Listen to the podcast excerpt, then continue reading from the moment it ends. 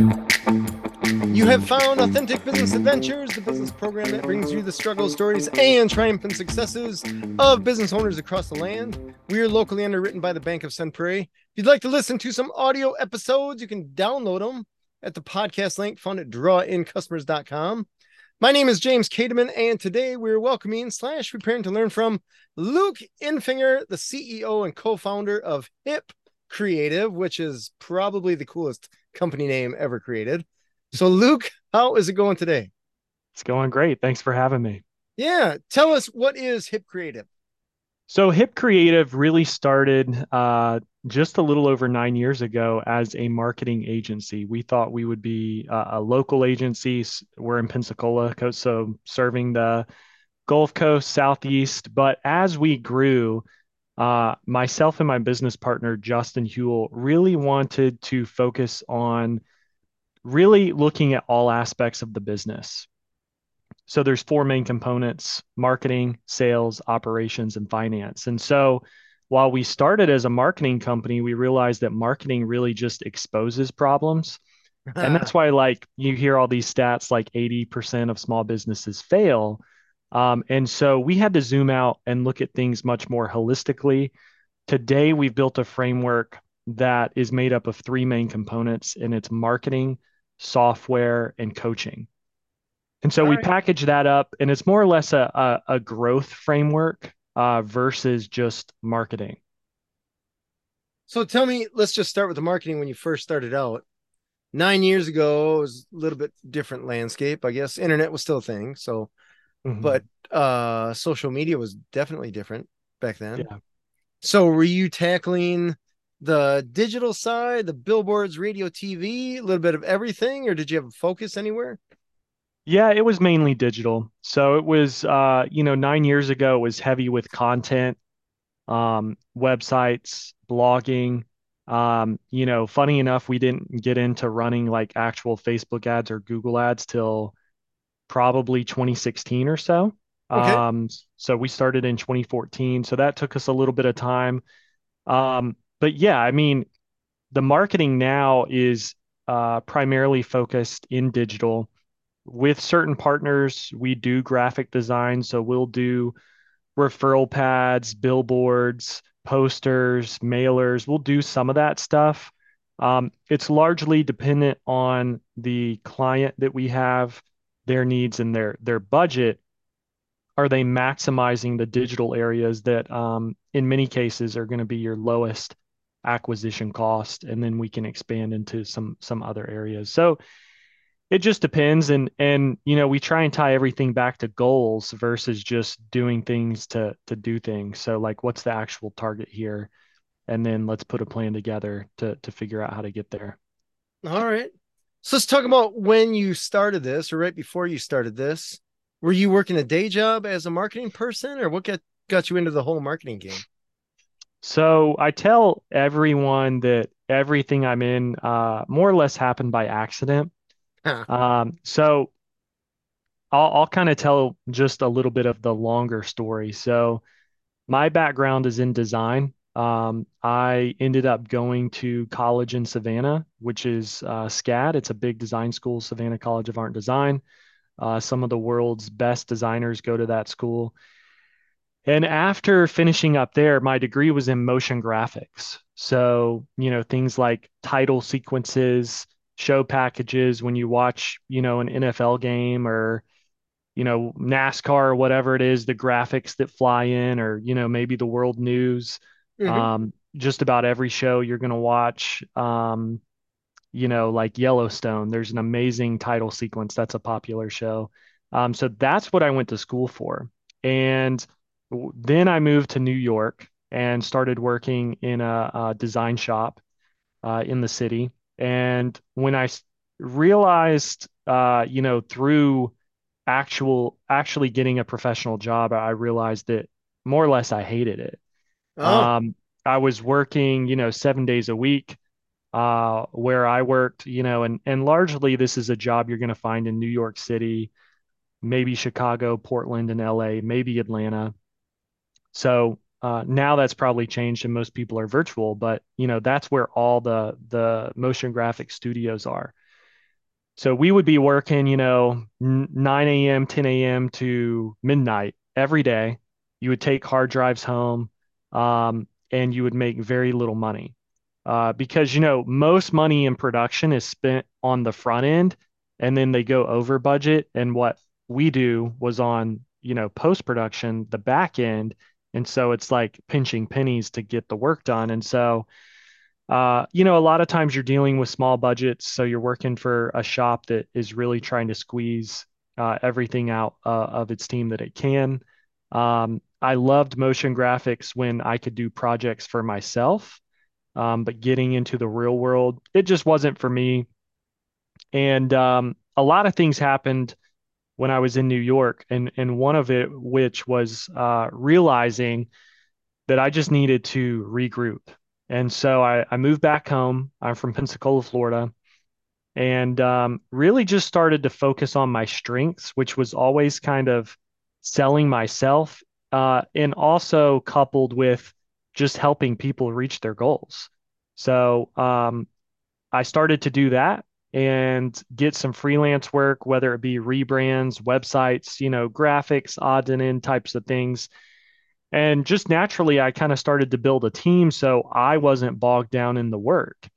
And um, I read a book back then, How to Make Money with Social Media. It's completely outdated today, but back then it was like just a, a light bulb for me that that went off and it really pitched a model. So the book even pitched an agency model with a company called HubSpot, uh, which is a huge CRM. Uh, yeah. They're out of Boston, um, and at the time, and I, I, don't know how this works now, but at the time, HubSpot had an agency program where they would even assign you a coach.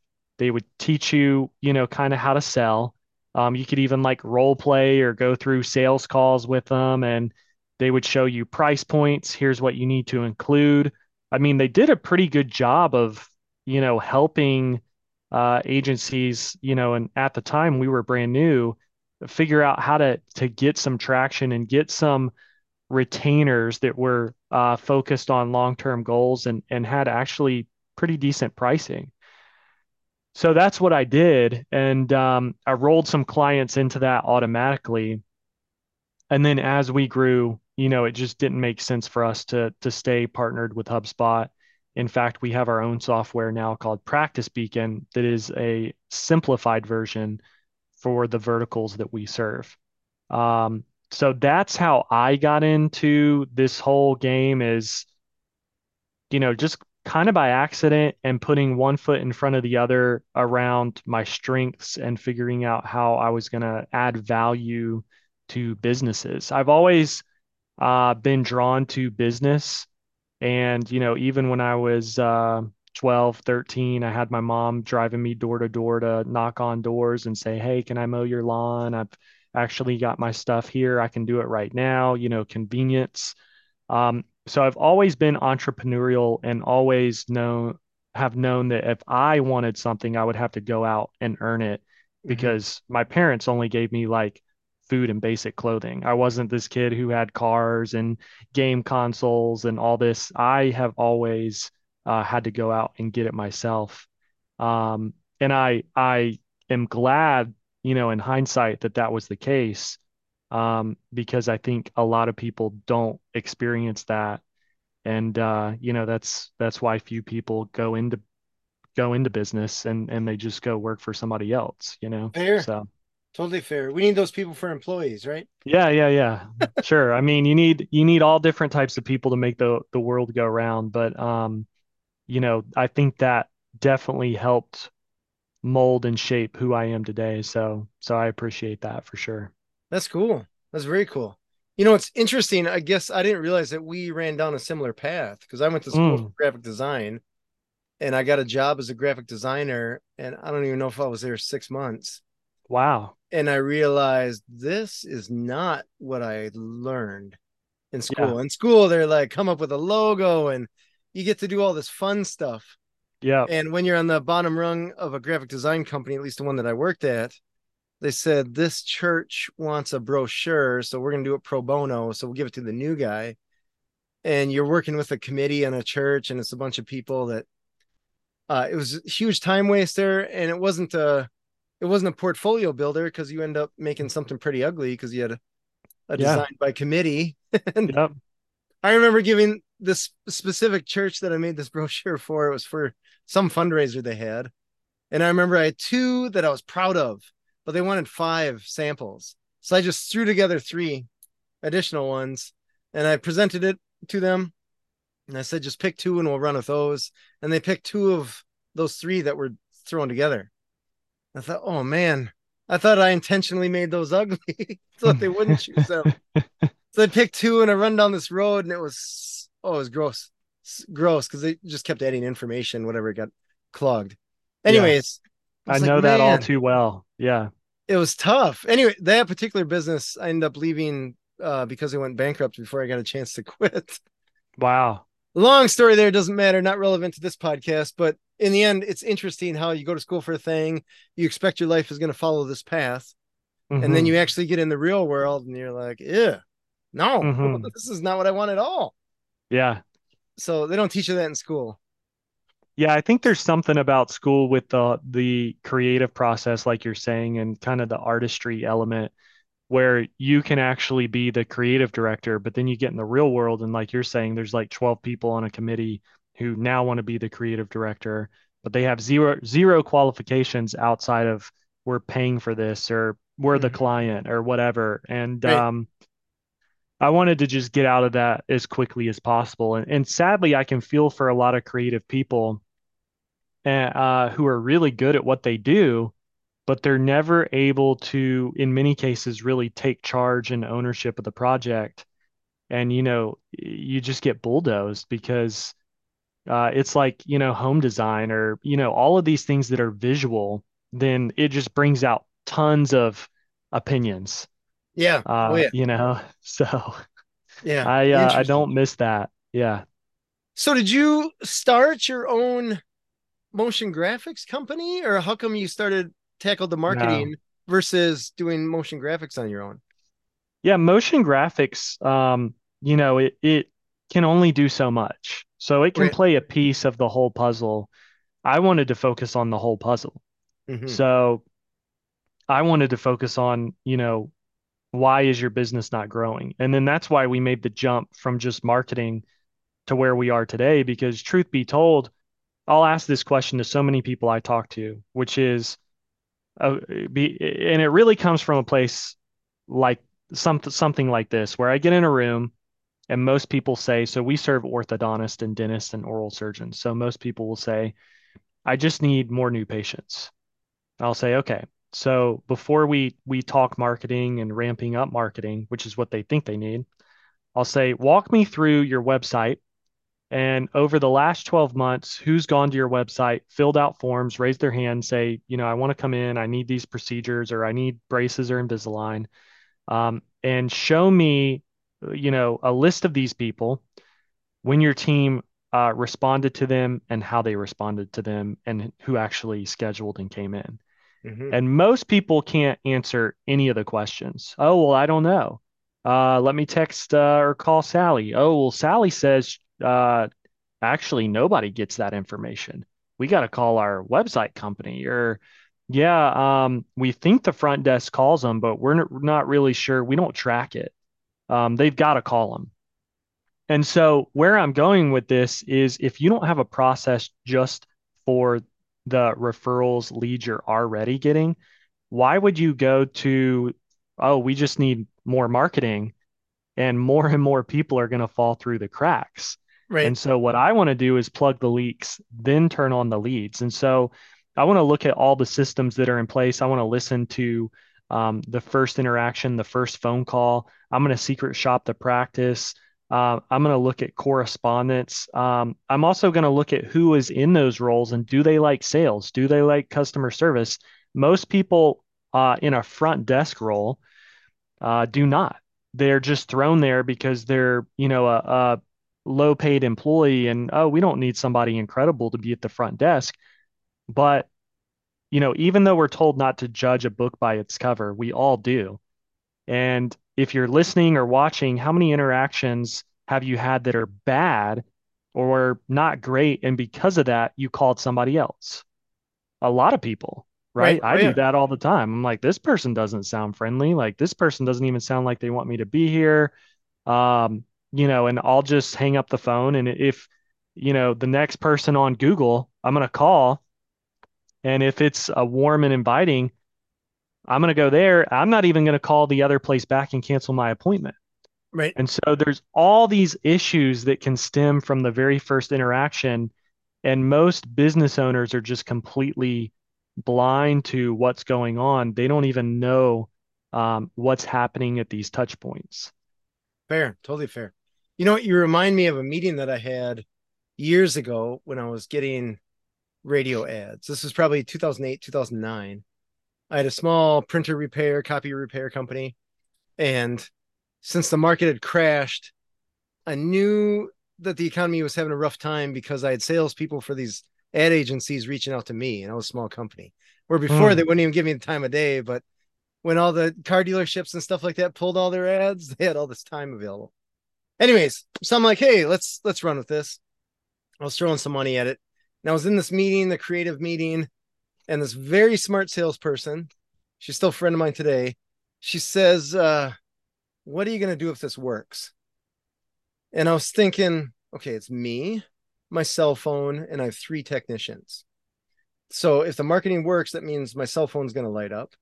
And I'm actually in the field as well, fixing machines, helping my employees and stuff like that. So a lot of these calls are going to be missed. Or I'm going to be answering while I'm driving, which is almost as bad. so it's interesting because it made me step back and say, oh, oh, what if it does work?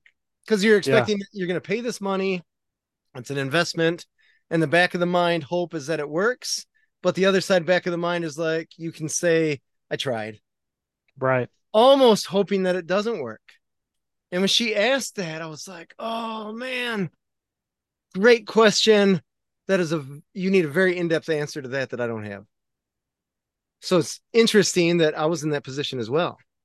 But that Yeah, alludes yeah. to, I guess, uh, some of the challenges that I've seen with with clients or potential clients is they a lot of entrepreneurs feel uh, that they don't want to admit if they don't know something. So something's awry, or someone's kind of pulling back the curtain and learning that, hey, how come you didn't do this, or you need to do this? Those these entrepreneurs, business owners, don't want to be told that they messed up, even though they did, and it's costing them thousands, if not hundreds of thousands of dollars. So, how do you talk to business owners in a way that lets them know, hey, we're going to help you, even though we got to see some of your errors behind the curtain? Because that's got to be a challenging conversation. It is. Yeah, and and we're not for everybody. Um, but I think it's uh bringing these things to light and just, you know, asking them if they want to grow or if they want to remain status quo. And it's a hard conversation, but we want to have those hard conversations because if you can think back in, in any time of your life where you've made positive change and big change, it's come from a hard conversation. It hasn't come from an easy conversation. Like, hey, Luke, uh, you know, everything's great. Uh, you know, you're, you know, way overweight, but you're you're showing up once a week and, you know, just keep doing it. Well, you know, if if that is the case, um, and I want to make positive change, it's probably going to take somebody getting real with me and say, hey, you may be in store for these diseases, or you know, you may be taking years off your life, and you're going to have to have nutrition and you know what do you really want in life? Do you want more years with your family? And and painting that picture and where i'm going with this is it's going to be a, a hard conversation and i'm going to have to make a, a real decision and think about what i actually want in life. And that's what we're trying to do with the doctors that we serve is really getting down to it and see, you know, do they have goals, dreams, aspirations, and do they actually want to achieve those, or do they want to have an ego? Do they want to be a know-it-all? Um, and and do they want to drive the ship? Because if they do, that's great. You know, have fun, but you're probably just going to be stuck on the hamster wheel. Um, Right. all of us who need help and want to grow, um, you know, we have to take an honest assessment of where we're at. And you're right, that is hard. Like I I don't always love it when people point things out about me or my business, but I hope that I can take an honest assessment if if it's good information and say, you know what, they were right. I do need to do that. Even if it's a month later, two months later, six months later, whatever it is, um, you know, if people really want to grow, I I feel like you should want to be uncomfortable because comfort uh it it really just keeps you complacent. Totally, absolutely. Yeah, they're called growing pains for a reason, right? Yeah, there you go. Yeah, interesting. You know, it's funny. We have conversations with people that are selling, I guess, marketing ad reps, and I try to convince them to talk to their clients about our call answering service with the idea that when they jump, boost their marketing, throw all this money at marketing, presumably it's going to work to a point and new potential clients are going to reach out and we can be the ones that answer, presuming that these companies don't have anyone to answer, or mm. like you said, the grouchy people answering, yeah, or something like that. Some of the verticals that we take care of, the people that do answer their phone, if they do answer their phone, uh, it it just sounds like you're interrupting their life. It's yeah. not a, they don't hear cash register ring ring when that phone rings. They hear no. interruption, and you can ah, grouchy mm-hmm. as far as that yeah. goes. Yep. So tell me, you got the marketing thing. At what point did you evolve that into adding these other steps to that or these other opportunities? Yeah. So we started to uh, create uh, a lot of training uh, around 2019.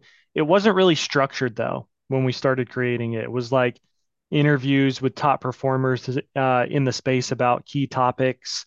Um, we had this idea about a software. We were manually secret shopping people um, using like Google phone numbers and things like that. Um, and so, really, it was during COVID. So okay. when most people shut down, you know, our our customers or we call them partners shut down for 60 days. Some people longer, 90 days. But that gave us enough time to really work on the business and roll out these ideas. So we rolled out our software called Practice Beacon. Um, you know, if anybody's interested, they can go to practicebeacon.com, look at it. Uh, essentially, it's just a very simple CRM. Um, it's keeping up with the new patient journey. Again, we serve doctors, so they're trying to reach patients. Um, you can make phone calls out of it, text messages. Um, and then we also launched our secret shop software, which is proprietary. It's actually patent pending. Um, so it will go on someone's website and fill out a contact form with tracking information and measure response times. Um, you know, did they call, leave a voicemail, text, send an email? Um, and then, you know, if they did, what was the cadence with that and when did it occur? In most cases, if any follow up happens at all, it's like a day later and it's like one phone call. And wow. so, yeah, That's that, brutal. that'll, you know, if you pull up your phone right now and just go to missed calls and you see the red numbers, which are the missed calls, and you're not going to have names saved to those. I don't know about you. I never call those people back. I rarely check my voicemail. When my voicemail says, oh, it's 95% full, I'll go in and delete some. And then I'm even finding myself, you know, I'm getting these uh, these text messages and they just again it's not a saved number so and it, it's like this long so i just ignore it. In many cases i delete it. And so what has to happen is call voicemail text message and email in clusters. Um, it's a hybrid follow-up process is kind of how our system works. Some of this is automated some of it's manual. But you know if you get a phone call and a voicemail you miss it but then you get a text message hey, that was me who just called you. This is Luke at Hip Creative. When's a good time to chat? I send you an email too, maybe, and then I follow that in two hours. Obviously, I change up the messaging. I follow that again in 24 hours. Well, by then, somebody's going to connect it and go, oh, this is that website. I went, I do need help. That that's who this is. Let me let me text them back. So this um, is triggered by that person opt-in, filling out a yeah. form. Yeah, exactly. So they raised their flag and said, Hey, I'm interested. And then you're saying, Great. And it takes them a little while to actually respond to you. Yeah, yeah, for sure. And that's that's when we go in and say, Hey, were you aware of this? Would you like help with this? Um, you know, what's what is a good response time to you? What's your process in office? And again, um, doctors, in this case, it's doctors, but it could be the tool could work for anybody. They're they're kind of shocked that the follow up is this poor, especially if there's no follow up, which in their own clinic Yeah, in their own their own clinic. practice. Okay. Yep. Yep. That's funny, kind of, because I'm not surprised at all. Yeah. Not even a little bit. Not even, which is funny because that's what the norm is, right? We live in this beautiful Yeah. communication age where we have 50 million different ways to communicate with people, and that is only making us worse at actually communicating. Totally. it's kind of ironic. Yeah. It's funny. And and to go back to, you know, sales and customer service, largely the issue is there's just no training. You Mhm. know, Th- there's zero training. It's like, here's how you answer the phone. Here's a basic script. If they need emergency dental care, they need to call this number. Um, if they bring up uh, Medicaid, you know, you say it's all this um, jargon versus, you know, here's how you need to understand people. Here's how we want to serve people. Here's the type of service we want to bring to the phone call that stuff's more important. You can go over the nuts and bolts like once they show up.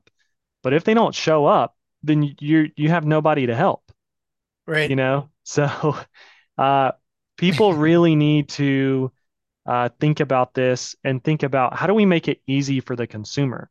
So many businesses are trying to make it easy for the business. Well, Right. we need to get, you know, these 400 questions answered or else cancel their appointment. I'm not going to answer 400 questions. Oh my God. You remind me of this conversation I just had with an employee of mine. So we call answering service, we put together a flow chart for every client. And client, new client had sent us a doc with a bunch of information about how to answer the phone. This is what we're doing, right? And then we created the flow chart, sent the flow chart to the client. Client sends us back an updated doc saying, Hey, I forgot some of this stuff. And so my employee said, I'm going to send an email back to this client asking them to highlight the changes they made. And I said, No, you're not. You're going to go through that document and you're going to create a new flow chart.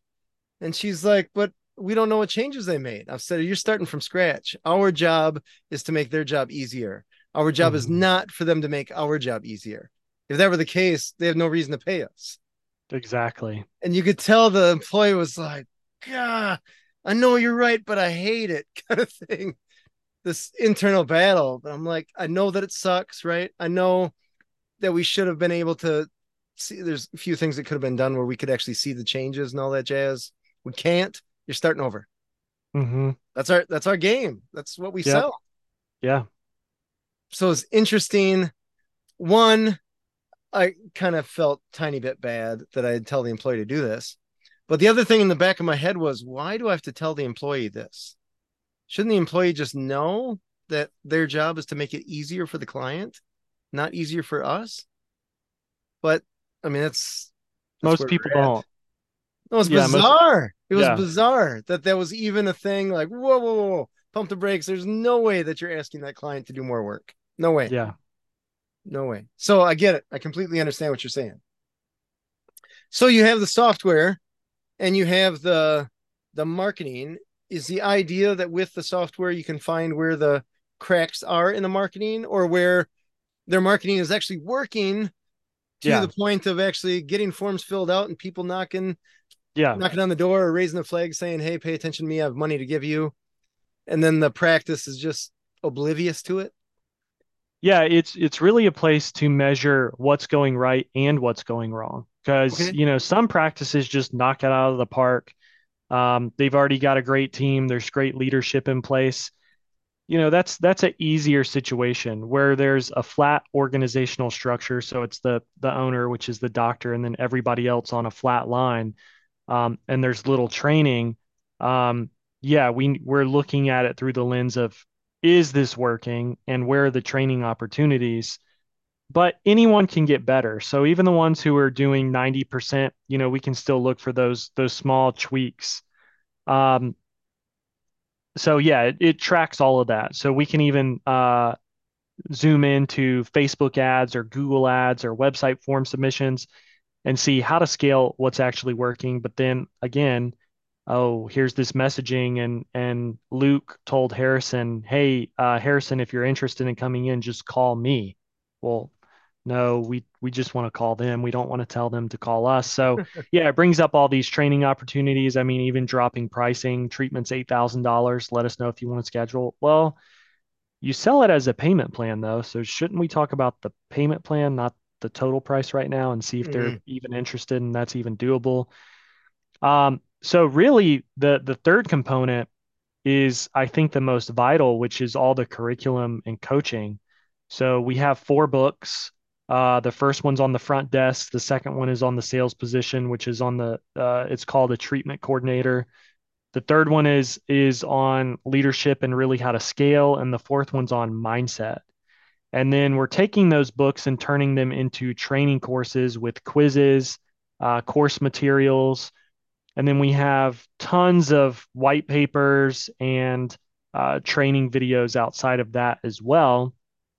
And we do live training.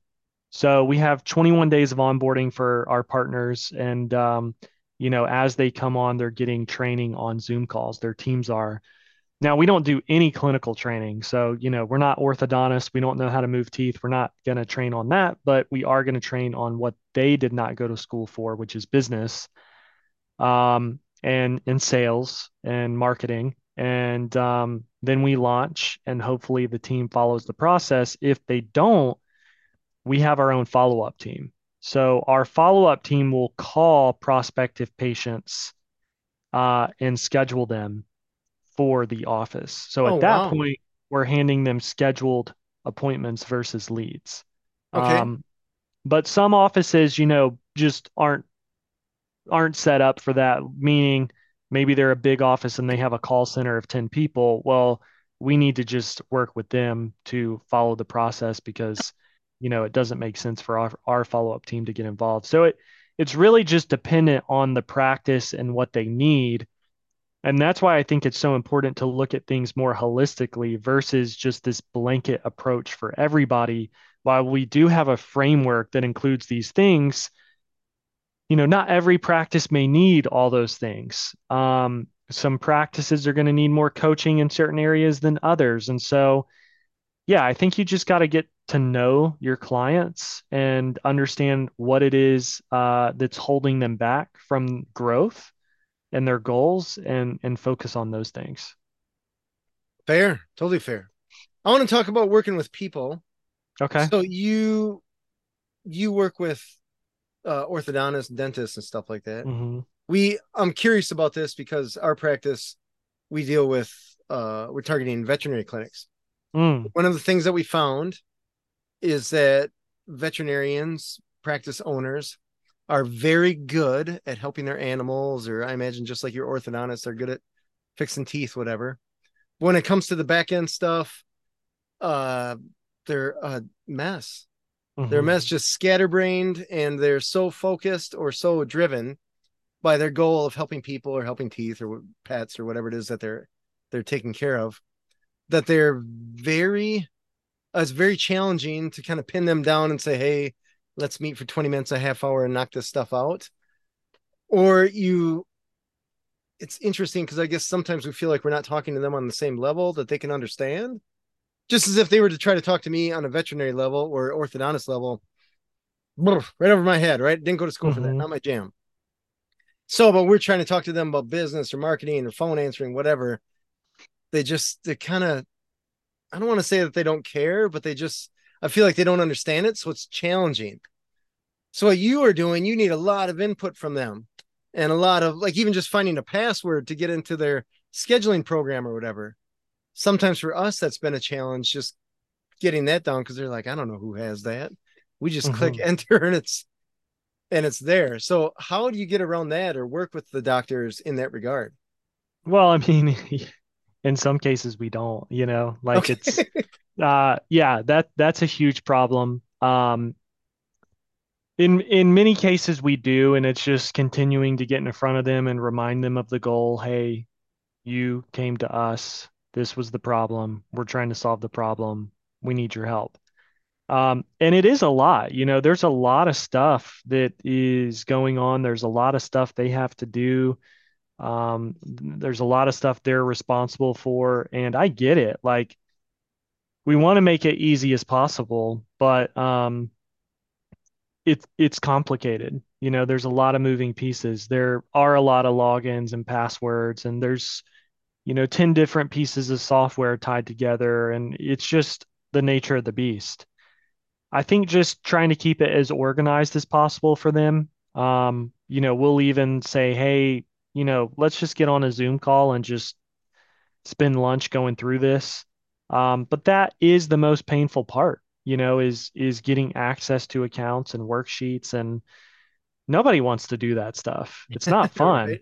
Um, I would encourage people if if you know they're not doing this, use something like team password or or something to even if it's a spreadsheet just to keep things organized because that is going to make your life so much easier through business. Mm-hmm. um, you know it's it's crazy how many people don't know their passwords to things. Bizarre. Yeah bizarre. it really is. Yeah. Um, one of the things i guess continuing to talk about the people you got the doctors the business owner whatever practice owner sold on it now you got the rest of the people that are in the chain mm-hmm. or mm-hmm. in the mm-hmm. pyramid pyramid. And I imagine every once in a while you run into some of those that are not necessarily sold on it. Correct. So they're told by the the owner, the doctor, whatever, hey, this is happening. But I imagine sometimes you get some pushback from them. Can you tell us about that a little bit? For sure. Yeah. Um, to be in their shoes, a lot of times it's, oh, great. They found the next shiny object. Oh, yeah. Uh, the you know this will be over in 30 days and it'll be just like the last one. And i think you go in saying basically that like hey i don't know the past but you know if this is you and and this happened or you feel this way we want to be totally different. We want to be uh, on your team. We want to be an extension of your business. And it's really about having empathy if we go into it having empathy and putting ourselves in their shoes they're uh, really going to buy into the process um, if there's a chance. In some cases, they don't. Um, and we'll talk about that too. But also letting them know we're going to make their job and life easier. You know, we are going to help them win. We are going to encourage the doctor to roll out a um, bonus and incentive plan. Um, you know, just all these things that are really uh, wins for them and make it easier and better for them. When there and we've we've come into this on the flip side um, there's just people with really bad attitudes. Fair. Can, totally can fair. you can you believe that? There yeah right. i've met a couple. bad attitudes. And so with time we will uh, make sure we know who has bad attitudes and we will let the owner know and uh, somebody told me this probably back in 2015. Um, really smart guy. His name's David Stoughton. I believe he is in Australia and he owns uh, a group of plastic surgery clinics in Australia. Brilliant okay. guy.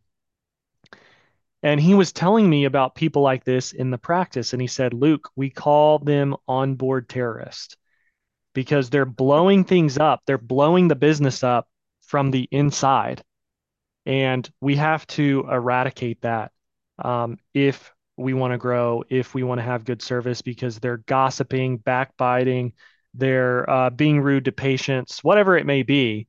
Um, and you have to get that out of the business because it's cancer. In some cases, it's the owner.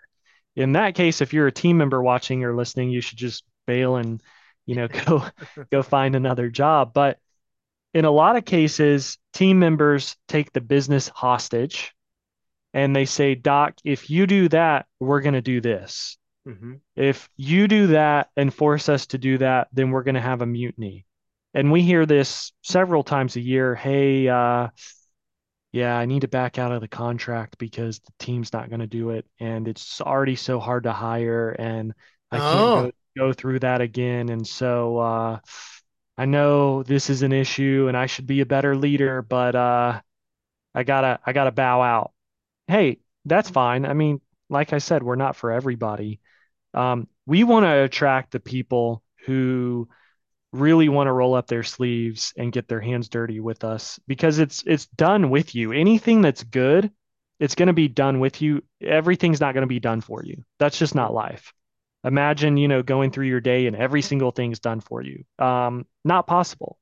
Even right. the super productive people like Elon Musk, Warren Buffett, yeah, on a large scale, it's automated, but they're still doing you know a lot of stuff for themselves and they're still working full-time jobs um, you know you hear about all these young people who just want to automate everything it's like warren buffett still works 50 60 70 hours a week mm-hmm. you know and how old is he truett cathy the founder of chick-fil-a worked till he died which was 94 years old.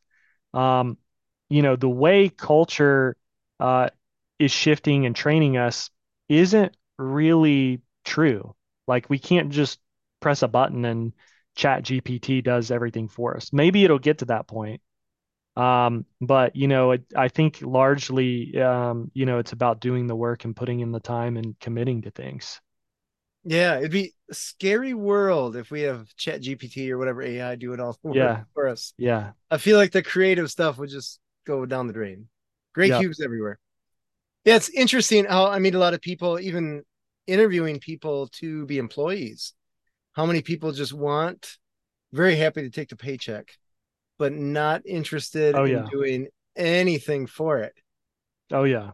And it's bizarre because from my point of view there's a pride in a job well done mm-hmm. that i feel like maybe these people never knew that or they never discovered it or they've never done a job very well so they haven't had that pride i don't know what the situation is yeah it was very interesting I don't, you know, I mean, after you create something super cool when you're in school or with your business, or you help a client, there's a feeling that goes way beyond the money. I mean, it's just a cool feeling, like you're making the world a better place, or you added something, some yeah. kind of cool energy or something, whatever. I don't know if I'm clearly not explaining it well. Yeah, but... fall in love with the process. Yeah, and I think it should be uh, about the journey, and it's easier said than done. I don't every single day I'm not just like, oh, it's amazing, you know. Yeah, rainbows and moonbeams. yeah, eight, eight bad calls today, amazing, you know. But I think on a large scale, you should really love what you do if you zoom out and and a lot of times it's about outcomes i had this really tough call i didn't want to get on the call but the outcome ended up being incredible the owner, doctor, whoever I'm serving, you know, was able to have an aha moment. Mm-hmm. And I really think we helped them. And then that's what you love. And like, that's why I show up every day. And you may, you may go through a hundred bad calls to get to that one, but that right. one keep, keeps you going. You know, if you're a salesperson, how many no's are you going to get before you get a yes? But that yes keeps you going and, and you love that feeling. Mm-hmm. Um, you can look at sports. You know, uh, I remember as a kid, I loved Brett Favre. Uh, he threw just as many interceptions as touchdowns. Did he focus on the interceptions or did he love the touchdowns?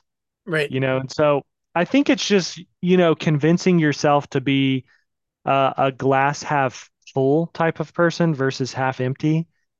And it's, it's just working on that every day because, and you can even ask Siri this, Google, whatever how many or what percentage of thoughts are negative? And it's going to come up 80% of thoughts are negative.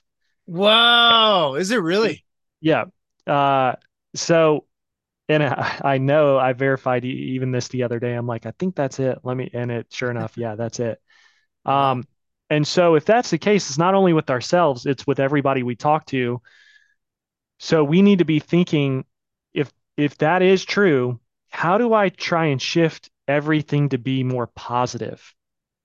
Surely it's not going to happen all the time, and there's there's a time and a place to be negative if something really bad happened. But how are you going to turn it into a positive? Um, but I think by and large, people want hope.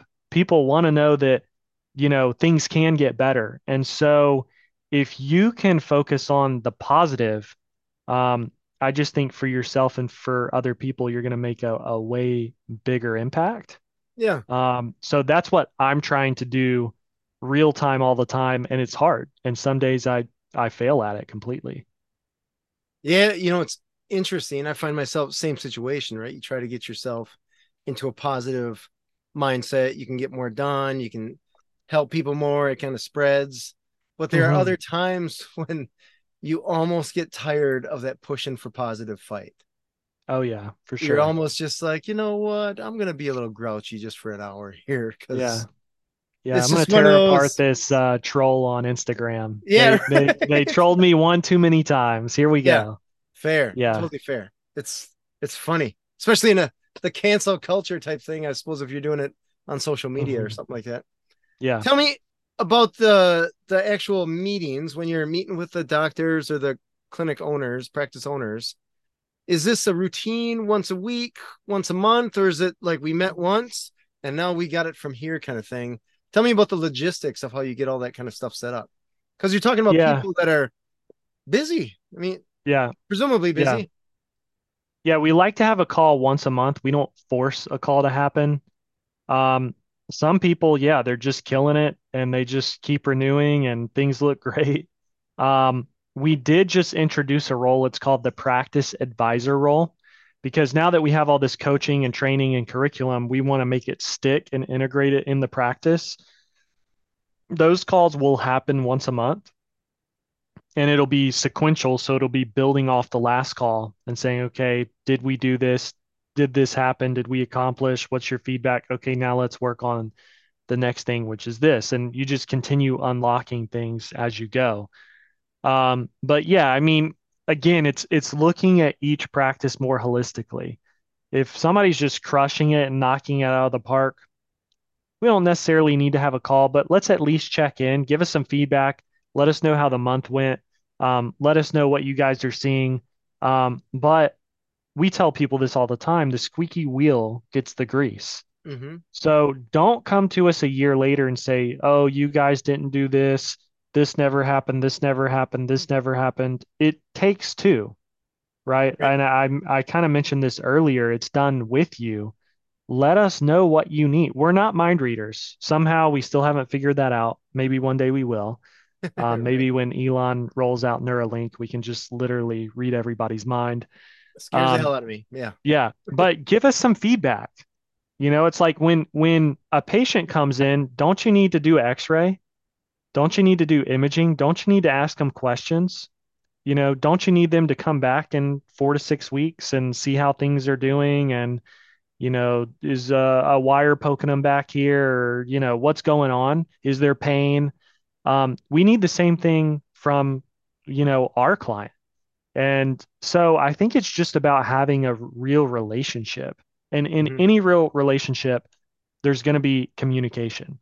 Um, and there's just no way to put this on autopilot or again get a robot to do it.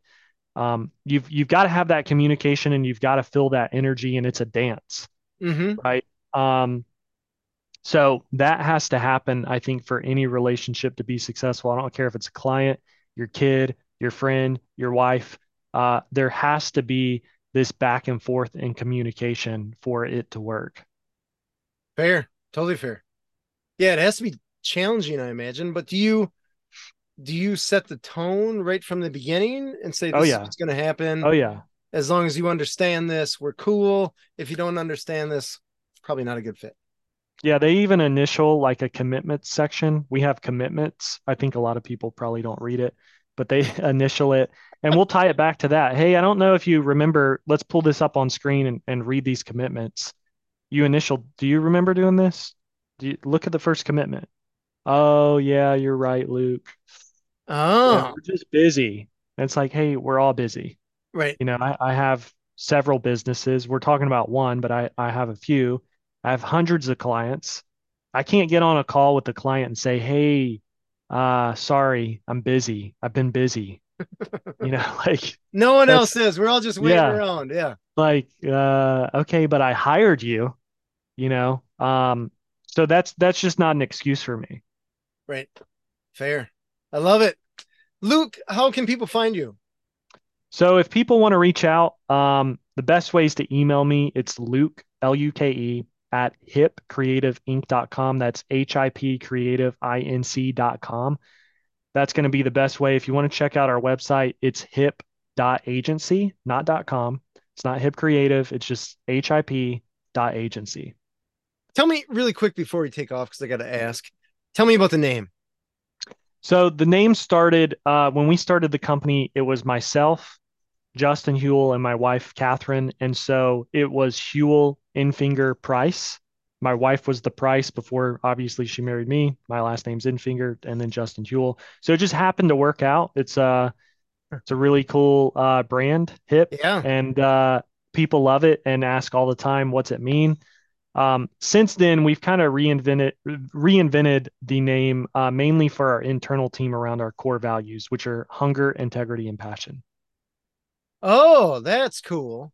Yeah, Hunger, integrity, and passion. yeah. That is cool. Well played. I love it. I love it. Well, thank you very much, Luke. I appreciate you being on the show. You shared some great insights here, and I got the takeaway that I have here is getting those commitments Yeah. from our clients because that's it's so interesting. I don't know if you end up in this situation or not, but we end up being the fall guy for a lot of stuff that when we like we document everything and I have my crew is like, this wasn't our fault, but we're getting blamed for it. hmm And sometimes I'm like, eh, it's kind of what they pay us for. Yeah. I mean, Yeah. I mean, if you're if anybody is struggling with that, I would even bring up just like a templated contract on and share screen and say, hey, just before I send over the contract, let's just review the commitments together, go through each one. Are you good with this? And then again, remind them of the destination. And that way, like, there's really nothing they can say at that point, right? Because you're wanting a shift to happen. Mhm. You know, if you're just brought into something, let let's just say a team member is brought into a company and we're we don't talk about our core values, our service values, the goal, your performance, KPIs. We don't talk about any of that. We just plug you in. Versus we talk about all those things and you commit and say, "Hey, I'm in." What's the difference in performance? It's the same person, but their Oh. performance is going to be drastically different. because they want to match what they just told you. Correct. And I so we want to do we want to do the same thing with our client. We want them to commit to it, buy in, yes, this is what I want, and then we can tie it back to that all the time. I love it. That is super cool. Luke, I appreciate you being on the show. Yeah, thank you so much for having me. This has been Authentic Business Adventures, the business program that brings you the struggle stories and triumphant successes of business owners across the land. We are locally underwritten by the Banks of Sun Prairie. If you're listening or watching this on the web, if you could do us a huge favor, give us a big old thumbs up, subscribe, and of course, share it with your entrepreneurial friends. My name is James Kademan, and Authentic Business Adventures is brought to you by Calls on Call, offering call answering and receptionist services for service businesses across the country on the web at callsoncall.com. And of course, the Bold Business Book, a book for the entrepreneur in all of us, available wherever fine books are sold. We'd like to thank you, our wonderful listeners, as well as our guest, Lucas Infinger, the CEO and co founder of Hip Creative. Luke, can you tell us that website one more time? Yep, hip.agency. hip.agency. It couldn't get simpler than that. I love it. Past episodes can be found morning, noon, and night. Podcast link found at drawincustomers.com. Thank you for listening. We will see you next week. I want you to stay awesome. And if you do nothing else, enjoy your business.